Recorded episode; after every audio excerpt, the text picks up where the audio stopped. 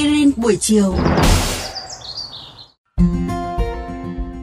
Xin chào mừng các bạn trở lại với chương trình Aspirin buổi chiều. Hy vọng những thông tin mà Mai Lan và Quang Đức chia sẻ sẽ không chỉ đáp ứng nhu cầu nâng cao kiến thức mà còn cho các bạn những giây phút xả hơi thật thoải mái nữa.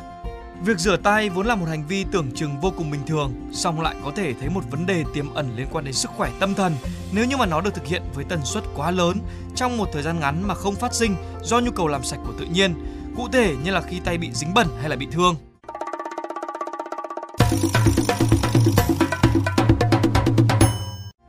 Vậy có bao giờ bạn nghĩ rằng việc quá sạch sẽ với một số biểu hiện như rửa tay liên tục cũng là một dạng bệnh tâm lý? Tần suất rửa tay quá nhiều được xem như một triệu chứng thường thấy ở người mắc OCD hay hội chứng rối loạn ám ảnh cưỡng chế. Tên gọi của chứng rối loạn này bắt nguồn từ sự tồn tại của hai chủ thể là những suy nghĩ lặp đi lặp lại, trở thành nỗi ám ảnh và là hành vi được lựa chọn thực hiện để cưỡng chế nỗi ám ảnh đó. OCD được nhìn nhận như chứng rối loạn âu lo tâm trí điển hình, có yếu tố kinh niên và kéo dài. Trên thực tế thì sự ám ảnh bẩn sạch nói trên chỉ là một trong bốn loại hình OCD được phân loại hiện nay dựa trên thiên hướng các triệu chứng. Cụ thể là nhóm 1 là nhóm sợ nhiễm bẩn, thể hiện ở sự sợ hãi vi khuẩn, cảm giác ghê sợ đi cùng với hành vi làm sạch hay là tắm rửa liên tục. Nhóm tiếp theo là nhóm sắp xếp và căn chỉnh, ám ảnh về sự hoàn hảo và tính chính xác. Các hành vi củng cố bao gồm cân chỉnh, sắp xếp lại trật tự đồ đạc, đếm số lượng hay là thực hiện điều chỉnh trong tâm trí và nhóm thứ ba là nhóm hoài nghi về lo sợ mất an toàn, ám ảnh, sợ hãi trước những ý nghĩ về việc làm tổn thương bản thân hay là người khác dẫn đến cảnh giác và cảm giác về tính trách nhiệm cao độ. Ví dụ như là một người thường tưởng tượng ra cảnh mình phóng nhanh rồi mất lái gây tai nạn giao thông nghiêm trọng, khiến anh ta sợ hãi và quyết định chạy xe thật chậm để phòng ngừa rủi ro. Và nhóm cuối cùng là nhóm suy nghĩ lệch lạc, thể hiện ở những suy ngẫm, mong muốn không đúng với các vấn đề nhạy cảm như là tình dục, tôn giáo hay là bạo lực dẫn đến các nỗ lực đè nén, triệt tiêu các suy nghĩ vì tin rằng chúng không đúng đắn, có thể gây hại cho bản thân và xã hội.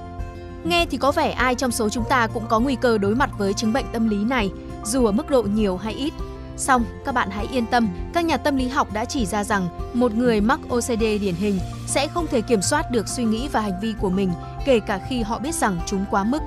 Dành ít nhất một tiếng mỗi ngày để đắm chìm trong những suy nghĩ hoặc thực hiện các hành vi đó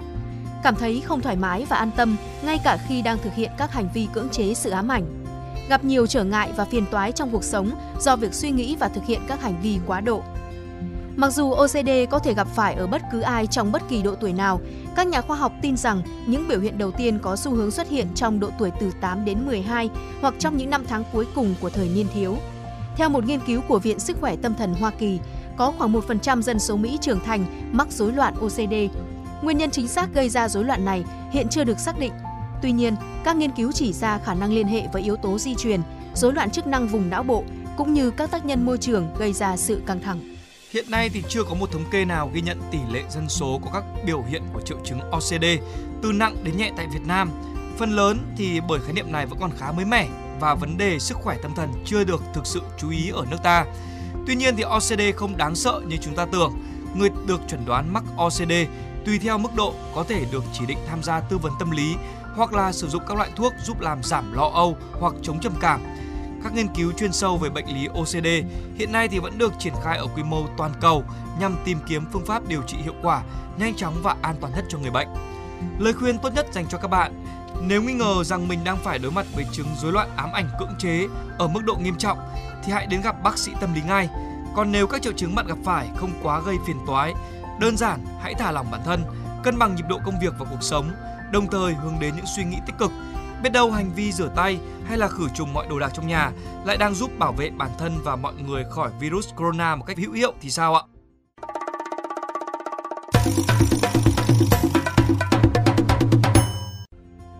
Các bạn nghĩ sao về chủ đề lần này của chương trình Aspirin buổi chiều? Để nghe thêm hoặc nghe lại các số Aspirin buổi chiều trên các thiết bị di động, thính giả của kênh VOV Giao thông có thể truy cập các ứng dụng Spotify, Apple Podcast trên hệ điều hành iOS, Google Podcast trên hệ điều hành Android, rồi sau đó gõ một trong các cụm từ khóa Aspirin buổi chiều, VOVGT hoặc VOV Giao thông. Xin hãy gửi thư góp ý hay câu hỏi về hòm thư aspirin buổi chiều a.gmail.com hoặc qua fanpage Aspirin buổi chiều của chương trình. Rất mong nhận được phản hồi của các bạn. Xin chào và hẹn gặp lại!